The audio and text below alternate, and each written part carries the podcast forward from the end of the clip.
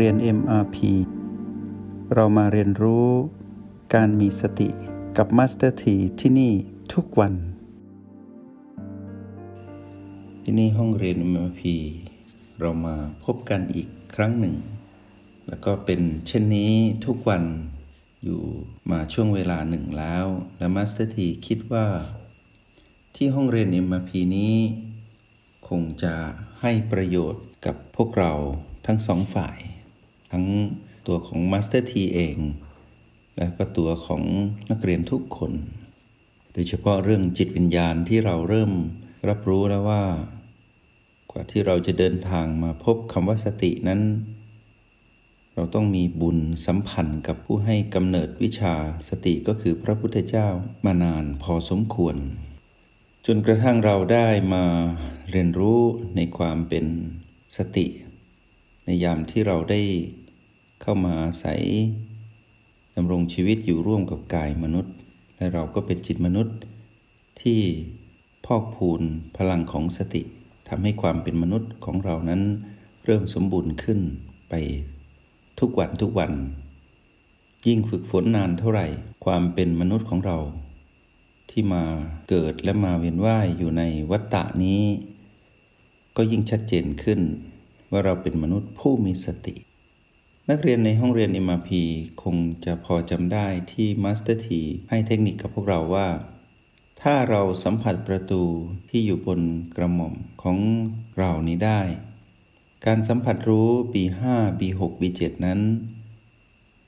ไม่ยาก เพราะโดยธรรมชาติ จิตคือเรา มีความสนใจใฝ่รู้คืออยู่นิ่งไม่เป็นอยู่แล้ว เพียงแต่ว่าเมื่อก่อนนั้นไม่มีคำชี้แนะว่า จะต้องเดินทางไปในทิศทางไหนเท่านั้น เมื่อก่อนนั้นเราไม่รู้จักคำว่าสติ เราคือจิต ก็เลยวิ่งแล่นไปทั่วเลย โดยเฉพาะชอบไปอดีตอนาคต ไม่รู้ว่าจะไปปัจจุบันยังไง ไม่มีใครชี้แนะ จนกระทั่งเราได้มาพบคำว่าสติ เราได้พบว่า แม้แต่การเรียนรู้ในเรื่องของสติก็มีอะไรที่น่าสนใจใฝ่รู้ และเป็นสิ่งที่เราต้องค้นหา ทำให้เราเปลี่ยนเบนเข็มจากการสนใจใฝ่รู้เรื่องราวที่สเปะสปะไร้ทิศทาง เราก็สนใจใฝ่รู้ในแบบที่มีสติ มีทิศทาง ก็เหมือนดังที่บอกไว้ว่า เมื่อเราสัมผัสประตูได้ แต่เรายังสัมผัส B5 B6 B7 ยังไม่ได้ ธรรมชาติของเราก็คือจิตผู้มีความสนใจใฝ่รู้อยู่แล้ว ต้องเพียรพยายามที่จะสัมผัส B5 B6 B7 นี้ให้ได้ ก็เลยเป็นเรื่องที่ไม่น่าห่วงว่าทีเมื่อก่อน เรายังสนใจไปเรื่อย ไร้ทิศทาง แต่ตอนนี้เรามีทิศทางที่ต้องสนใจทำไมเราจะสัมผัสสิ่งที่เราสนใจนั้นไม่ได้ ก็ให้กำลังใจกับนักเรียนทุกคนในห้องเรียนเอ็มพีว่า B5 B6 B7 เป็นลมภายในที่มี การเคลื่อนไหวของชีพจร ณจุดต่างๆ เหล่านี้อยู่แล้ว เพียงแต่รอเราไปค้นหา รอเราไปสัมผัส เพราะฉะนั้นเมื่อเราสัมผัสประตูได้ให้อุ่นใจไว้เลยว่า ในแนวดิ่งที่อยู่ตรงกันตั้งแต่ประตู ลงไป B5 B6 และ B7 เราย่อมสัมผัสได้อย่างชัดเจนด้วยพลังสติที่เรามี และรวมกับสิ่งที่เราสนใจใฝ่รู้ ซึ่งเป็นธรรมชาติของเราอยู่แล้ว เมื่อรวมกันย่อมเป็นไปได้ว่า ไม่นานเกินไป เราก็ย่อมสัมผัสลมภายในใน B5 B6 B7 นี้ ได้อย่างชัดเจนและแน่นอน คราวนี้เรามารับรู้ถึงเรื่อง B6 วันนี้เป็นวันของ B6 หลังจากที่คราวก่อนโน้น เราพูดถึง B5 ซึ่ง B5 นั้นที่ Master T ได้พูดกับพวกเราไปในสนทนาในห้องเรียน MRP เป็นเพียงส่วนหนึ่งที่เป็นประโยชน์ของ B5 ซึ่งถ้าพูด B5 ให้ครบถ้วนต้องใช้เวลายาวนานมาก แต่ Master T เห็นว่าควรพูดในสิ่งที่เป็นประโยชน์เบื้องต้นก่อน เมื่อพวกเราได้เรียนรู้และมีความเชี่ยวชาญในการสัมผัส B5 มากขึ้น พวกเราจะเห็นประโยชน์ของ B5 มากกว่าที่เราสนทนากันในห้องเรียน MRP แต่เราเอาไว้คุยโอกาสหน้า ว่าด้วยเรื่องของรายละเอียดที่ลึกซึ้งยิ่งกว่าที่เราสนทนากันในคราวก่อน ว่าด้วยเรื่องของ B5 ใน B6 นี้ก็เช่นเดียวกัน B6 นั้นมีประโยชน์ที่กว้างขวางและลึกซึ้ง แต่ B6 นั้นเป็นสิ่งที่จำเป็นอย่างยิ่งที่นักเรียนในห้องเรียน MRP ทุกคน ต้องเข้าไปสัมผัสให้ได้ อย่ามองข้าม B6 เป็นอันขาด เพราะเมื่อถึงเวลาที่เรานึกถึงตอนที่เราตกใจ ตอนที่เราตื่นเต้น ตอนที่เรารู้สึกถึงการเต้นของหัวใจที่ผิดปกติ ในยามที่เราเผชิญกับเหตุการณ์ที่คาดไม่ถึง ใจหายบ้าง ใจเสียบ้าง อาการวูบเหล่านั้นมักจะเกิดขึ้นที่จุดใกล้หัวใจ ให้สังเกตว่า บางทีบางคนถึงกับช็อก ด้วยเรื่องที่คาดไม่ถึง เช่นได้ข่าวความตายบ้างได้ข่าวเรื่องความสูญเสีย หรือสิ่งที่ไม่อยากจะรับฟัง หรือไม่อยากจะะเผชิญ แต่กฎแห่งกรรมทำให้หลีกเลี่ยงไม่ได้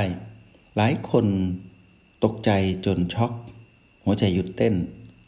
ทั้งๆทที่หัวใจก็ปกติ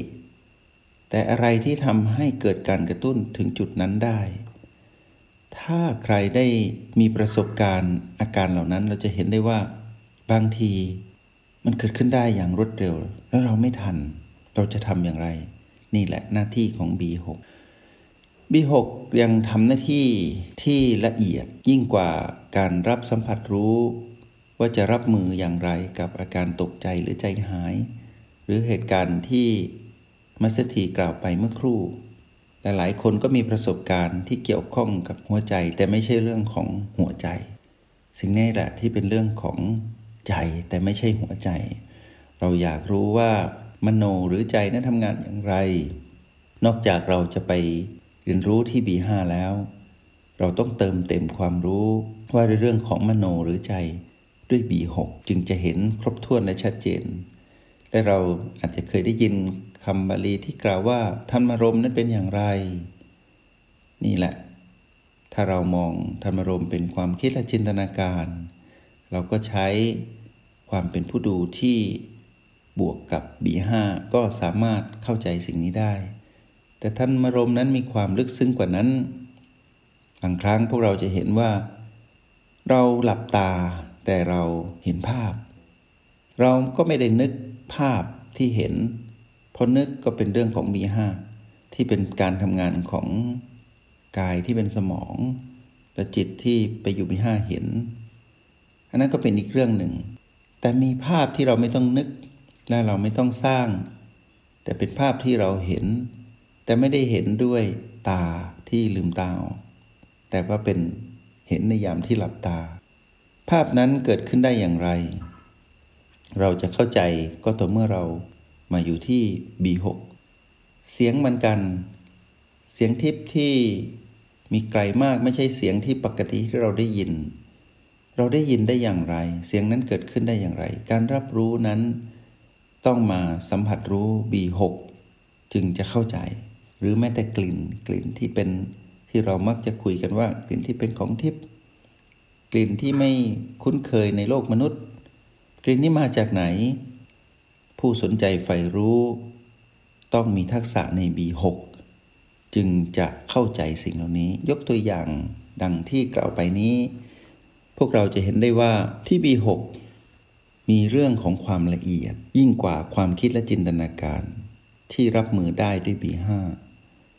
แต่เป็นความอัศจรรย์ของเรื่องราวของใจที่เป็นอวัยวะหนึ่งหรือหน้าที่หนึ่งของกาย ซึ่ง ไม่ใช่เรื่องของจิต จิตคือเรา เราจะสามารถแยกใจกับจิตออกจากกัน เหมือนเราเล่นคำแต่จริง ๆ ไม่ใช่ ธรรมชาติสมมุติภาษาเนี่ยทำให้เรามองว่าภาษานั้นเป็นเรื่องเดียวกัน เช่นจิตใจ แต่ความเป็นจริงแล้ว ไม่ใช่สิ่งเดียวกัน เพียงแต่ว่ามีความละเอียดที่ใกล้เคียงกัน ในเรื่องของใจนั้น หรือเราเรียกว่าโน เรียกว่ามโนคือใจ จะรับรู้สิ่งที่กายส่วนอื่น รับรู้ไม่ได้ เช่น เสียงกับหูเป็นเรื่องปกติ เสียงทิพย์ล่ะเป็นเรื่องของใจ จมูกกับกลิ่นเป็นเรื่องปกติ แต่กลิ่นที่ไม่ใช่กลิ่นปกติ เป็นเรื่องของใจ การสัมผัสหรือการรับรู้ทางตาหู จมูก ลิ้น และผิวกาย เป็นเรื่องปกติทั่วไป ไม่ว่าจะเป็นรูปเสียงกลิ่นรสและสิ่งที่มาสัมผัส เป็นเรื่องทั่วไปที่ทำหน้าที่ปกติ ตากับรูปหูกับเสียงอย่างนี้เป็นต้น นั่นคือปกติในหน้าที่ของกายที่ต้องรับรู้สิ่งนั้น แต่อะไรที่เป็นที่ไม่ใช่ปกตินี่แหละ ก็จะเข้าช่องของใจทำให้เราได้เรียนรู้ว่ามีบางอย่างที่ละเอียดกว่า การรับรู้ปกติ แต่ความละเอียดนั้นต้องอาศัยความเป็นผู้ดูจริง ๆ จึงจะเห็น B6 จึงมีประโยชน์อย่างยิ่ง วันนี้เมื่อเราพูดถึง B6 Master T อยากให้พวกเราตั้งใจฟังให้ดีว่า B6 นั้นต้องทำอย่างไร และทำหน้าที่รับมือกับสิ่งที่กายปกติ รับรู้ไม่ได้เนี่ยนั้นทำอย่างไร เรามาเริ่มต้น รู้จักกับคำว่า B6 ก่อน B6 นั้นเป็นลมภายในหรือชีพจรที่เต้นอยู่ใต้กระดูกอ่อนดิ้นปีให้นึกถึงตอนที่เรามีกรดแก๊สในกระเพาะรุนแรงหรือเป็นโรคกระเพาะแล้วรู้สึกเจ็บปวด เจ็บแสบเสียดแน่นมาที่ลิ้นปี จุดนี้จะมีชีพจรเต้นตุบๆ จุดนี้แหละและเป็นแนวดิ่งตรงกันกับ B5 และประตู ทีนี้เมื่อเรามาสัมผัสรู้ B5 ได้ ก็ไม่ยากที่เราจะสัมผัส B6 ให้หย่อนจิตลงมานิดหนึ่ง ตามแรงโน้มถ่วงของโลกหย่อนมา หย่อนมาค่อยๆ แล้วมาสัมผัส B6 คือชีพจรที่อยู่ใต้กระดูกอ่อนลิ้นปี ลักษณะของ B6 ได้เปรียบกว่าจุดอื่น เพราะอยู่ใกล้กับหัวใจเต้น ให้สังเกตว่าลมภายในจะเกี่ยวข้องกับหัวใจโดยตรง ลมภายนอกจะเกี่ยวข้องกับอากาศหายใจที่อยู่รอบตัวนั้นโดยตรง แต่ลมภายในนี้ที่จุด B6 จะใกล้ชิดกับหัวใจ ซึ่งเป็นจุดกำเนิด หรือสิ่งที่เป็นความเกี่ยวพันกับลมภายในมากที่สุด เพราะฉะนั้นนักเรียนในห้องเรียนเอ็มพีไม่ต้องกังวลว่าจะไม่รับรู้ถึง B6 หรือรับรู้ B6 ได้ยาก เราแค่ วางจิตไว้ที่นี่ แล้วเราสังเกตชีพจรที่เต้น จังหวะเดียวกับหัวใจเต้น ซึ่งอยู่ใกล้ชิดกัน เพียงแต่ว่าเราสัมผัส รับรู้ แล้วมาวางไว้ ตรงจุดที่เรียกว่า B6 วางจิตไว้ที่นี่ ก็จะรับรู้การเต้นของชีพจรที่นี่โดยไม่ยาก ทีนี้เมื่อเราวางจิตไว้ที่นี่แล้ว ความเป็นปัจจุบันก็เกิดขึ้น ว่าปัจจุบันนี้เราอยู่กับ B6 คือเราอยู่กับลมภายในที่ชื่อว่า B6 พอเราอยู่ตรงนี้พลังจิตของเรา ก็จะเริ่มบวกกับ O8 ทำงานร่วมกัน สงเคราะห์กัน และสนับสนุนกัน O8 บวก B6 ก็จะมีการวิ่งขึ้นวิ่งลงระหว่าง การสัมผัส O8 และ B6 แต่ทุกครั้งการสัมผัสจะผ่านประตูเสมอ มีทริคเล็ก ๆ ตรงนี้ที่นักเรียนในห้องเรียน MP อย่ามองข้าม การเข้าไปใน B6 ต้องเข้าทางประตู ออกจาก B6 เพื่อไป O8 ต้องออกผ่านประตู ให้จำให้ชัดเจนว่าต้องไม่พลาดทุกอย่างที่พูดถึงนี้ B6 O8 ต้องผ่านประตูทั้งเข้าและออก ทีนี้เมื่อเข้ามาสัมผัสรู้และนิ่งอยู่ที่ B6 พวกเราจะเห็นหรือรับรู้ ธรรมชาติที่กายปกติ สัมผัสไม่ได้ แต่กายพิเศษนี้ เราจะเห็นการทำงานของมโนหรือใจที่เป็นกายพิเศษ กายที่มีความละเอียดกว่าหน้าที่ของกายส่วนอื่น เมื่อเรามาอยู่ตรงนี้เราก็จะเห็นบางอย่างเกิดขึ้น ที่เป็นความพิเศษของความเป็นกายมนุษย์ที่มีความละเอียดกว่าจุดอื่น ๆ ที่เรียกว่ากาย ไม่ว่าจะเป็นตาหูจมูกลิ้นกาย แต่นี่คือใจอยากให้ออกนะ อย่าได้ไม่สับสนว่าใจคือจิตจิตคือใจ เดี๋ยวจะปนกันหมดเลย คราวนี้ถ้าเกิดเหตุการณ์ที่เรากำลังนั่งเจริญสติอยู่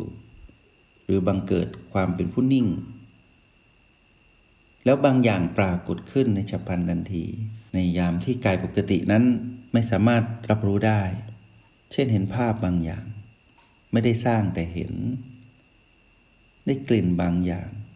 ได้สัมผัสรู้ทางผิวกายบางอย่าง ซึ่งปกติจะไม่ได้สัมผัส ได้สัมผัสรสบางอย่าง รูปรสกลิ่นเสียงสัมผัสเหล่านี้ มาเป็นความพิเศษ ในขณะที่เรากำลังนั่งเจริญสติหลับตาอยู่ หรือเรายืน หรือเรานอนเจริญสติ หรือกำลัง เดินเจริญสติอยู่ ในอิริยาบถใดก็ตามที่เรากำลังมีความมุ่งมั่น หรือกำลังเจริญรุ่งเรืองกับการเป็นผู้มีสติอยู่ณ ปัจจุบันนั้น แล้วเกิดสิ่งเหล่านี้ขึ้น นักเรียนในห้องเรียนในมพีต้องใช้สูตร O8 บวก B6 ทันที แล้วมาวางจิตไว้ที่ B6 พวกเราจะเห็นสิ่งนั้นชัดขึ้น โดยที่ไม่ปรุงแต่งและไม่ถือมั่น และจะเห็นความเป็นอัศจรรย์ของกายส่วนนี้ ที่ทำหน้าที่ได้อย่างยอดเยี่ยม แล้วเราเป็นจิตผู้ดูเมื่อมาอยู่กับกายส่วนนี้ เราจะเห็นความเกิดขึ้นตั้งอยู่ระดับไป เราจะเห็นธรรมชาติของสิ่งที่ปรากฏที่เป็นความพิเศษ ที่ยิ่งกว่ากายปกติทำหน้าที่ แต่เป็นกายพิเศษคือเรียกว่าใจหรือมโนนี้ทำหน้าที่ รับสัมผัสสิ่งที่เป็นความละเอียด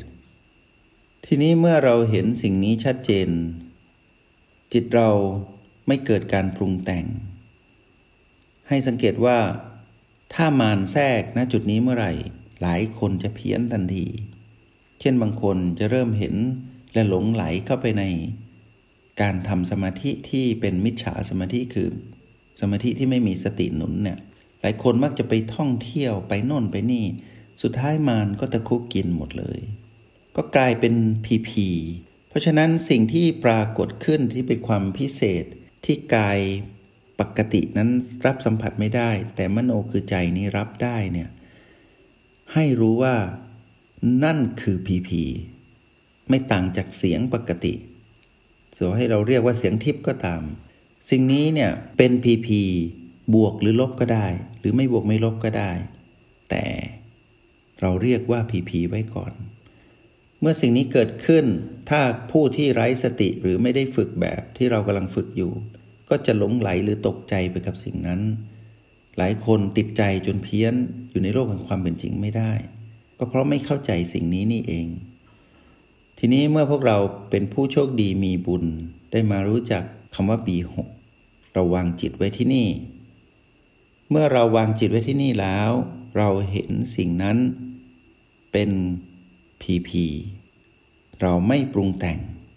ฟังให้ดีนะ เราไม่ปรุงแต่ง พอเราเห็นพีพีนี้ชัดเจน เราจะเห็นธรรมชาติสามประการของพีพีความไม่คงอยู่ถาวร ความไม่สมบูรณ์ และการบังคับไม่ได้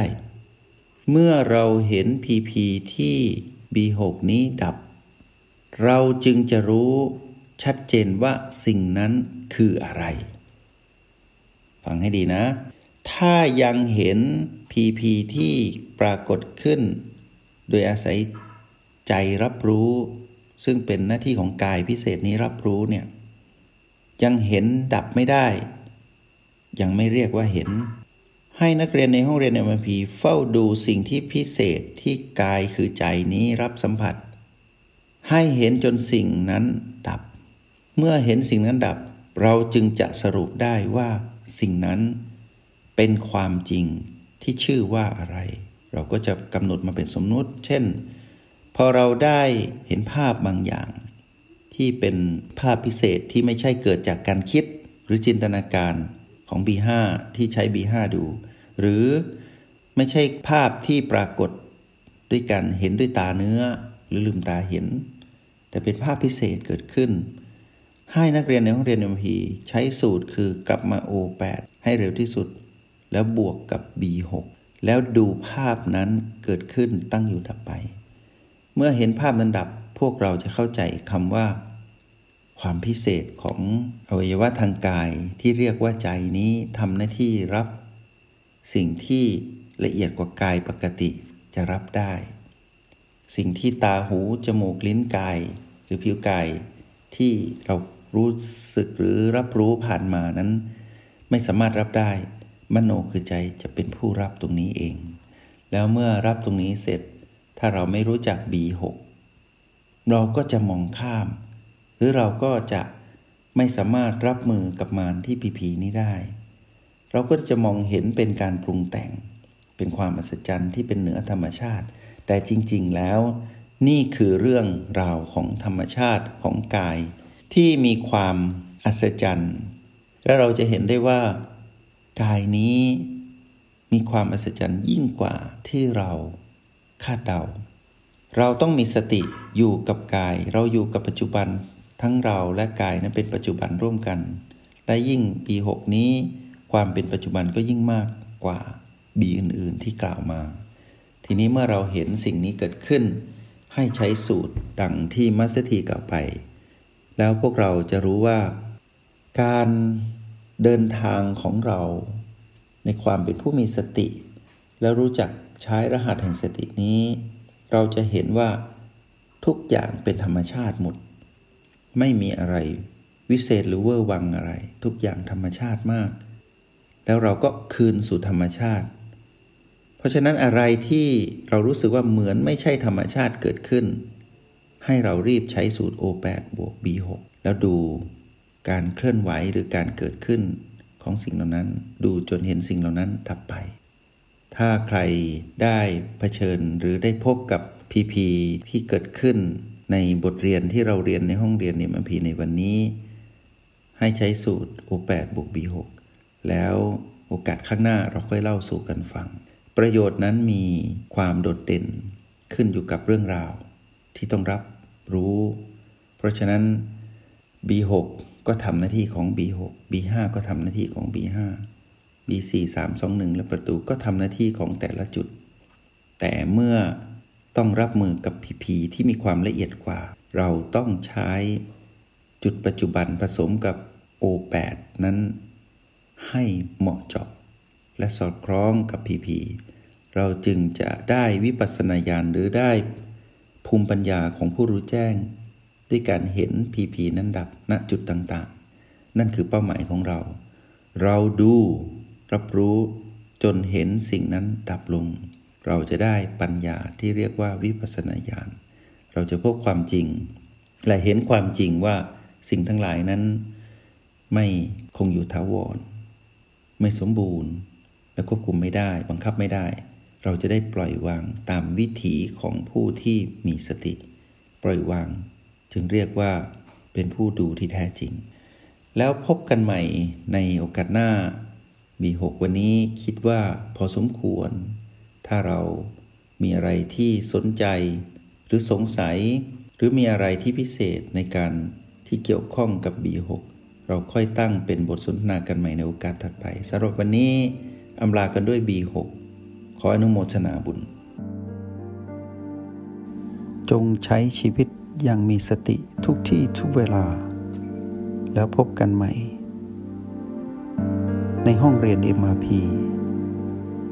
กับ Master T